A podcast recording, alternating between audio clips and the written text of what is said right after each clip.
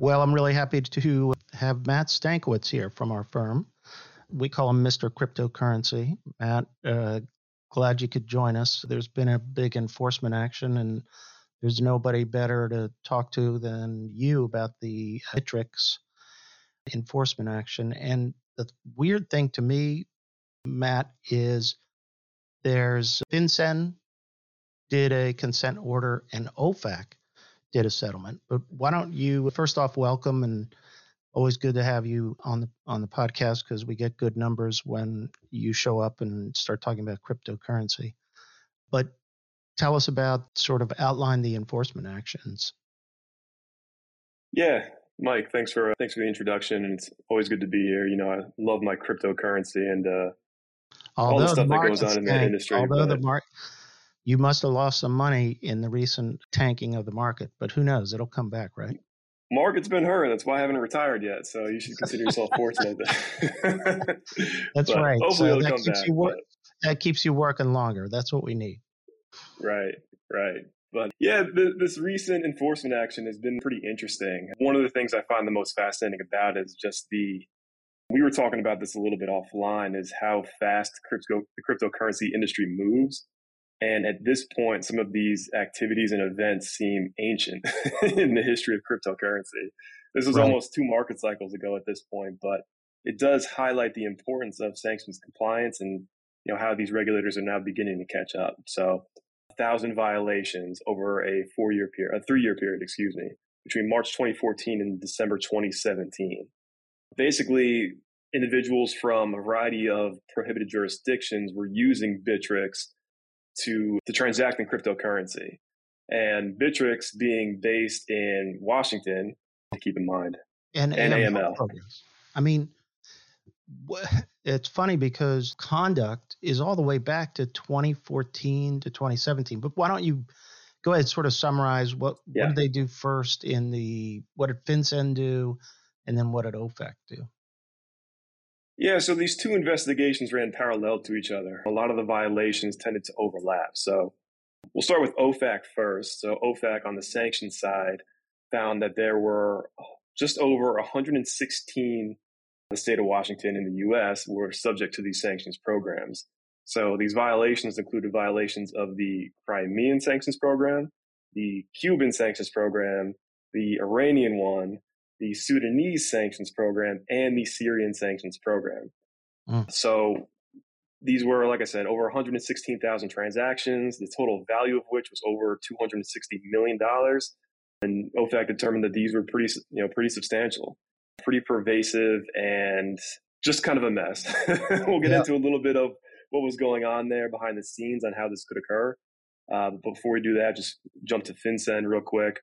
So FinCEN found, violations stemming from February 2014 through December 2018. And during this time period, Bittrex had a very, very weak AML program. Even that might be giving them a little more credit than they deserve during this time frame. But it was, it's pretty ridiculous. Again, we'll get into some of what they were doing behind the scenes, but during this time period, they had, they were processing on average 20,000 transactions per day. And they had a very bare bones skeleton compliance staff behind the scenes. And throughout the first 3 years of this time period here, they did not file a single suspicious activity report, no SARs during this entire thing. Which in October 2017. This is cryptocurrency. So that some people are going to try to use this, particularly if they're not, engaging in KYC, if they're not doing, compliance with they don't have an AML program. But back up one second, Matt. Explain, so Bittrex was like a marketplace, but they also, I'm looking at it, they hosted digital wallet services for storing and transferring CVCs, but they also exchanged currency. So, cryptocurrency. So I could sell my Bitcoin on the exchange there, or Ether, or whatever. Yeah, they were a cryptocurrency exchange. So they're, the most well-known competitor for them is Coinbase. They do a lot of similar things that Coinbase did at the time. So okay. If you wanted to buy Bitcoin, Bittrex was one of the perfect places to do that. I believe at the time they did have an on-ramp for fiat currency, meaning you could, connect your bank account and buy Bitcoin with just, US dollars. One of the few exchanges that could do that at the time. So it was rather popular back in this time period. They've struggled a bit since, but Bittrex during this period was one of the most well-known exchanges and extremely popular, both in the US and around the globe. But okay. Yeah, you could buy Bitcoin, you could buy Ether, you could buy, I think there were 260 different coins listed during this time period, which was pretty robust. And most exchanges during this time period would list a handful, but if you wanted some obscure coins and especially some of the privacy-focused coins, you would go to Bittrex for that. And that's also partially how they got into trouble. So did they have more currencies, cryptocurrencies than base? In other words, where you at the time, yes. And as somewhat of a cryptocurrency veteran, I used Bittrex at the time to buy certain cryptocurrencies that I could not get anywhere else. So I was a pretty active user on it during the time frame, and that's why I can say I know it was pretty popular back then. So it's not surprised to see that they did have some issues at that time. Keep in mind too that during this time frame, the cryptocurrency industry was basically the Wild West. Yeah, I mean, basically anything went, and compliance was a complete afterthought. So again, no surprise that we're seeing this now. We will probably see more. But it was a money service business, as defined under BSA regulations. So they had to have a AML program, particularly when they're selling in the United States or operating in the United States. That's correct. They were required to have one, and it appears that they were not really aware of that until about October 2017.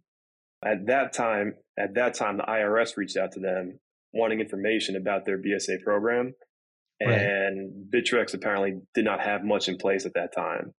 So we saw a flurry of activity from them shortly after that. And in fact, again, like we said, they had filed no SARs up to that point. And then that first month after receiving that subpoena from the IRS, they filed 119. First week so, right after, yeah. That's pretty much the mission. Yeah, that's right. So wait, they paid OFAC, what, $24 million? And then they paid like around the same amount to FinCEN? And I don't know if they credited one against the other. They did. OFAC's fines were $24 million. FinCEN's fines was $29 million, but credited against OFAC's fines. So I believe in total they're paying $29 million. So what kind of, going back, like what kind of compliance program did they have? What kind of controls? I mean, how many people did they have? What did they do? What did they do, if you know? Yeah, so let's go back to the sanctions side of things first. At that point, again, very limited sanctions compliance program. They were aware of sanctions at that point. OFAC did note that in one of their policies that they did note that they must comply with sanctions. But that was about the extent of the policy. Just a quick reference, one line or two, and it may have been a code of conduct or whatever it may have been. They did have a screening vendor in place on February 2016. That's when they first implemented it. However, they only screened the customer names against the relevant sanctions list, the SDN list, essentially. What they failed to do... Yeah, what the big gap in that was go ahead. What they failed to do, which is what got them into all this trouble, is that they did not screen for prohibited jurisdictions. So all of those sanctions programs that I mentioned earlier, the Crimean sanctions program, Cuban, Iranian, all those, basically prohibited transactions with any individual in that region, in that jurisdiction. So this was more than just the SDN list. These would be customers that would not pop up, that would not, return a match against the SDN list, but still otherwise prohibited under the sanctions regulations. And funny story. We've helped clients with this issue where it's the screening the IP address as coming from specific countries. And what do you call that? Geolocation or whatever it's called. Geo-blocking. Geo-blocking. Mm-hmm. And they did not have geo-blocking, you're telling me. None of that. And, looking back at the records, they were found that, yes, several IP addresses came from these sanctioned jurisdictions. you know, which is kind of funny because, yes, the OFAC is now highlighting geo-blocking over the last couple of years as being a very integral tool for virtually any internet company, which is now almost any company, you know, in these days. One of the challenges that a lot of these companies have, though, is, you know, the use of VPNs and other ways to spoof IP addresses. That said, customers didn't even need to use VPNs with Bittrex. Bittrex just wasn't checking at all. And then, so there's an example in the settlement agreement or the settlement summary about what this led to, and tell our listeners what happened with that. Yeah, a really funny story. The settlement agreement did highlight one of the key areas where, you know, there was a pretty significant compliance failure on Bittrex's part, unfortunately. One customer signed up noting that he was an Iranian citizen using an Iranian address on his address verification and submitted an Iranian passport to confirm his identity. So Bittrex had both the knowledge that he was physically located in Iran and was a citizen of Iran based on his passport. And no one caught that. Nothing picked that up in their systems. And he was verified and free to transact within, you know, a couple of days, I imagine. So really, you know, it's kind of funny, kind of sad at the same time, because that should have been an obvious one, right? Company really should have caught that. I screened him through the he wasn't an SDN, but an SDN. Nonetheless, yeah, but he was from the country, a prohibited country, and they let him go through. Right. That's crazy. Right. Yeah. You know, honestly, during this time frame, this is not really too surprising, unfortunately, for the cryptocurrency industry. We've seen this with, you know, with other companies that, you know, we've even worked with where they just don't have the proper processes in place, which is unfortunate because this industry especially has a lot of technical solutions that they can tap into that they've just not been using yet to this point. And this is like back 2014 to 2017. Right. Then I noted some of the remedial measures they took included putting in, you know, sanction screening, geolocation, you know, blocking. There was one other. Well, if we could just shift to the AML side real quick, just some of the other problems that they had there. Okay, go ahead. While we cover, you know, both in parallel like this. Yeah. FinCEN did note that some of the sanctions violations did overlap with their regulations. I mean, those should have been some, you know, they should have filed SARs based on those alone. In many cases, sanctions violations can constitute suspicious activity as contemplated by the AML regulations. Right. In addition to that, they also were known to have direct connections with various illicit activity, including Bittrex was used rather substantially for access to darknet marketplaces. So this could be Silk Road or all those different hacker havens that you read about in the news where people are trading stolen data, private information, illegal drugs, child pornography, unfortunately, ransomware, and all these other kinds of illegal activities that, you know, are otherwise prohibited. So these transactions were occurring with these marketplaces, and Bittrex never did anything about those. Hard to know whether or not they were aware. It's possible they were not because they did not have those capabilities at the time. But if they were, you know, at the very least, burying their heads in the sand over it. So big issue there. Yeah. And they had a couple things I wanted to note. In 2016, apparently, Bittrex averaged 11,000 transactions per day, with a daily value of approximately 1.54 million. But the next year, they were up to an average of 23,800 transactions per day with a daily value of close to $100 million, 97.9. And during that time frame, their transaction monitoring consisted of two people reviewing spreadsheets manually each day.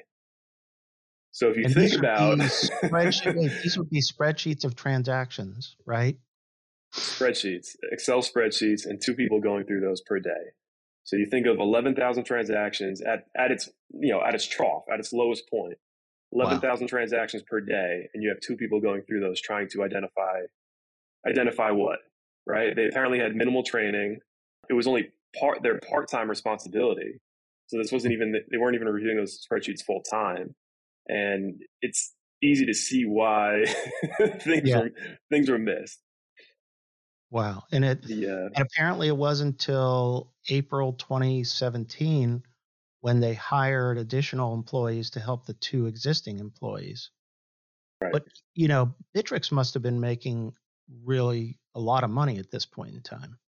And they couldn't hire, you know, they couldn't have more resources available for compliance. I mean, yeah, and that's the thing. It's, you know, it's pretty disappointing to see, but also not too surprising. Like I said, this was the Wild West in cryptocurrency. 2017 was the most was a past bull market. We've seen these crazy cycles in cryptocurrency where the prices spike and the activity spikes, and 2017 was one of those time periods. So it was hard to predict when that was going to come. So they were not ready when it hit. But most disappointing is that even once it was, you know, even once it was there and they were making money hand over fist, they still did not prioritize compliance. And FinCEN noted that it arguably gave them a competitive advantage because they were not investing their resources into compliance. So they were able to keep doing transactions with Iran and, you know, these darknet marketplaces and, you know, profiting off of those. Right. So then the other thing that's interesting to me is that they kept going even after 2017. They started to build a program, but it doesn't even sound like their AML program was fully remediated, you know, by 2017, 2018. It just, they still had weaknesses in the program. Yeah, 2017... In 2017, they received a notice from the IRS. The IRS was asking questions about their AML BSA program. And that's when Bittrex really realized we don't really have one. We've not really been focusing on this. And, you know, the funny example from there is that, you know, up to that point, they filed virtually no SARs, no suspicious activity reports at all. And then they received that notice from the IRS. And then that first month, they filed 119. Wow. So, yeah, clearly this would have been going on for a while, and they only just started to take it seriously at that point. How do you think, Matt, they didn't voluntarily disclose? I know, I noticed that. So they started. Yep. It was only after the IRS served the subpoena on them. Was Bittrex that well known in the marketplace that, and maybe the IRS noticed that they hadn't filed any SARs and that they were a big player? And that's what got the IRS interested in them? I think that's probably a piece of it. I imagine the other piece is that they probably began to report some substantial earnings. Mm-hmm. And at that point, I imagine the IRS surely noticed like, hey, they're an MSP. They should have these programs in place, and we need to figure out, you know, whether or not they do. Right. They hadn't filed any SARs, you know, up to that point, right, apparently. So to me, you know, like if Coinbase was operating at this time, don't you think Coinbase was probably filing SARs at this time? I have to imagine they were. I don't know for certain, obviously, but Coinbase has had a pretty good reputation for their compliance. You know, they've obviously not been perfect, and it's hard to expect any cryptocurrency company at this point would be, but they do have a pretty good reputation. Bittrex here, unfortunately, you know, fell below that. I imagine other exchanges did as well. And, you know, we've seen some high level, you know, reports that investigations are occurring elsewhere. And I won't necessarily name any other companies yet, but it's not surprising that regulators are now really starting to take us more seriously and are looking around to see, you know, to see whether companies are in compliance with both sanctions and AML regulations. Do you expect more enforcement actions on AML and sanctions against other cryptocurrency exchanges? Without a doubt. You know, like I mentioned earlier in the podcast, in our discussion, these events go back to 2016 and 2017, and even a little bit before that. And like I said, that feels like generations ago in cryptocurrency. You know, the speed at which the industry moves is staggering, and all with compliance in the backseat. You know, right. No one's really been focusing on it until very, very recently. So regulators are only beginning to catch up. These investigations take time. You can see that the IRS began sniffing around in 2017, and it took almost 5 years for this enforcement action to come out. So I would expect a significant number of enforcement actions to occur over the next coming years. If you're in, well, there's two questions. One is I have a technical question. In the remediation section for OFAC, they mentioned a blockchain tracing program. And right. Do you know how that operates, or what does that allow you to do when you're in the operating one of these marketplaces?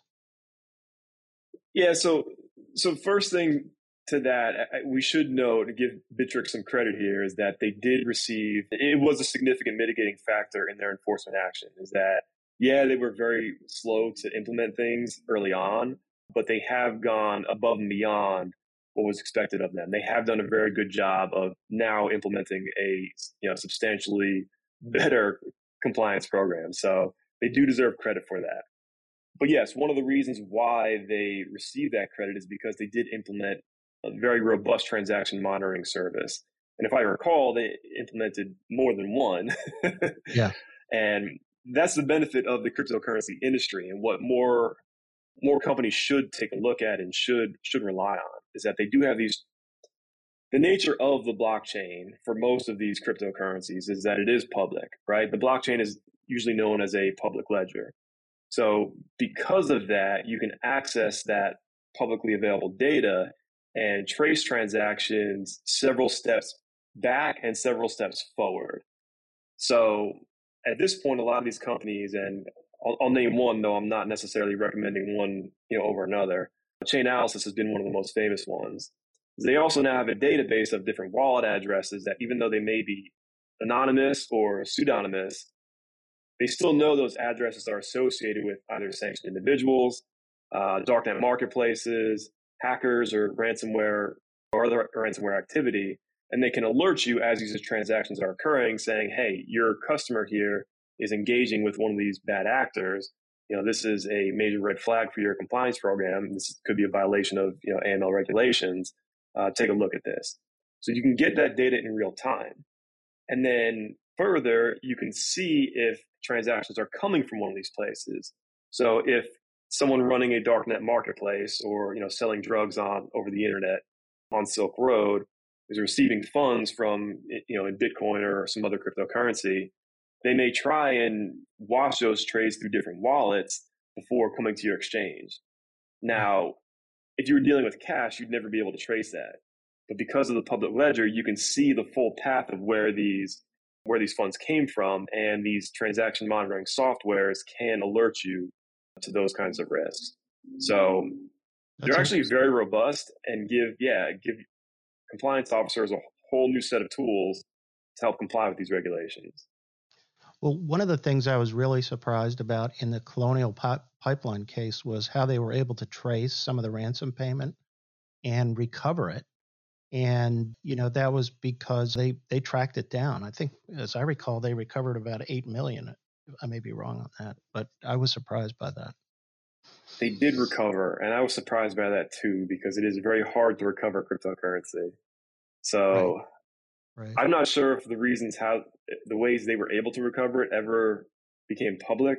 And I'd be curious to know because, I'm sure they don't want to reveal their secrets, but right. That was an interesting wrinkle in that case. But yeah. So if let's say you're helping out, and we do have situations where we have assisted cryptocurrency markets clients. What do you recommend to them? How do they get started? And it's clear that they need to have a robust, effective AML program and sanctions compliance program. Yeah, it's a nuanced issue for cryptocurrency companies, especially because on the one hand, they do have a lot of tools they can access that other MSPs would not necessarily have access to, but they do have their own unique set of challenges though as well. At the end of the day, you need to start at the top, right? You need to make sure that the company, the CEO, the board of directors is embracing compliance, because if they don't do that, the program's screwed from the beginning. Right. That's really a key piece from there. And then once you develop that, build out the compliance program, hire a professional that understands what needs to be done in this area. Outside counsel can help, certainly. We've done that for several companies to this point, but a lot of them will hire their own dedicated AML compliance officer, sanctions officer, chief compliance officer. You know, all of these are contemplated by the best practices from government guidance. Make sure you have the staff in place. Make sure you have the resources and they're properly funded. Like we talked about, Bittrex got into trouble because they had 2 people doing transaction monitoring part-time. And they were dealing with, 10,000, 20,000 transactions a day. That just, wasn't enough manpower to do that manual process. Well, it seems to me like the big challenge is, assuming you have the support, the resources, is always going to be your risk assessment, and then it's going to be monitoring this large number of transactions. And I mean, those just seem like really difficult issues. And you need technology and you need capable people who know what they're doing. Right. That's the key. Some of the other things that the regulators gave Bittrex credit for, developing the policies and procedures that they needed. Right. They got the transaction monitoring in place, which we've already talked about. I mean, that really is a key. That can cover a lot of gaps in the program. Well, you don't want to have those gaps right. in the first place. The transaction monitoring can save you if those are there while you work through some of those. Bittrex went under several independent audits. So they were engaging outside experts to take a, holistic, independent look at the program, which is key. Sometimes when you're so focused on your own program, you can lose sight of where some of your gaps may be. You're so focused on fixing things or certain issues, other issues may be going unaddressed. So having someone else step in and take a look is really key. Specialized compliance training. You want to make sure your staff is properly trained. And that was one of the key issues with those, poor 2 SAPs that were doing the transaction monitoring. Right. They weren't even trained. They never even got any training on what to look for. So, they're giving them these Excel spreadsheets to pour through, and, it didn't even seem like they, were aware of what they needed to keep an eye out for. So, right. All right, yeah. Matt. Well, listen, thank you so much for spending time with us today. If somebody wants to reach you to get in contact with you to clean up their cryptocurrency situation, how do they get in touch with you? What's the best way to reach you? Yeah. And if you have any questions on this, please feel free to reach out. I love talking cryptocurrency and compliance. So I'm the guy to reach out to. Yeah. Yeah. And especially because, like I said, I think you're going to see more enforcement actions in the coming years. The industry is only beginning to catch up. Like I said, these events stem from before the prior cycle. And we just had a crazy cycle in 2020, 2021 that, we're going to see some major enforcement actions on those from, down the line as well. But yeah, please feel free to reach out. You can email me at mstankwitz@volkovlaw.com. We'll have my email in the show notes, but please feel free to reach out at any time. I'm happy to discuss. All right. Thanks, Matt. Appreciate it. We'll get you back. Hopefully, there's a lot of crypto issues going on, and we need to get you back on to talk about some of the other issues going on with the crypto these days. It's a busy time. So thanks again for joining us. Yep. Thanks, Mike. Thanks again for listening to Corruption, Crime, and Compliance. Please subscribe to the podcast series. The Volkov Law Group believes that every company should have a robust ethics and compliance program. Experience and research show that ethical companies are better performers in the global marketplace. You can learn more about the legal and compliance services we offer at our website, www.volkovlaw.com. You can also follow our award-winning blog, Corruption, Crime, and Compliance, and our podcast series. You can contact Michael Volkov at his email address, mvolkov@volkovlaw.com.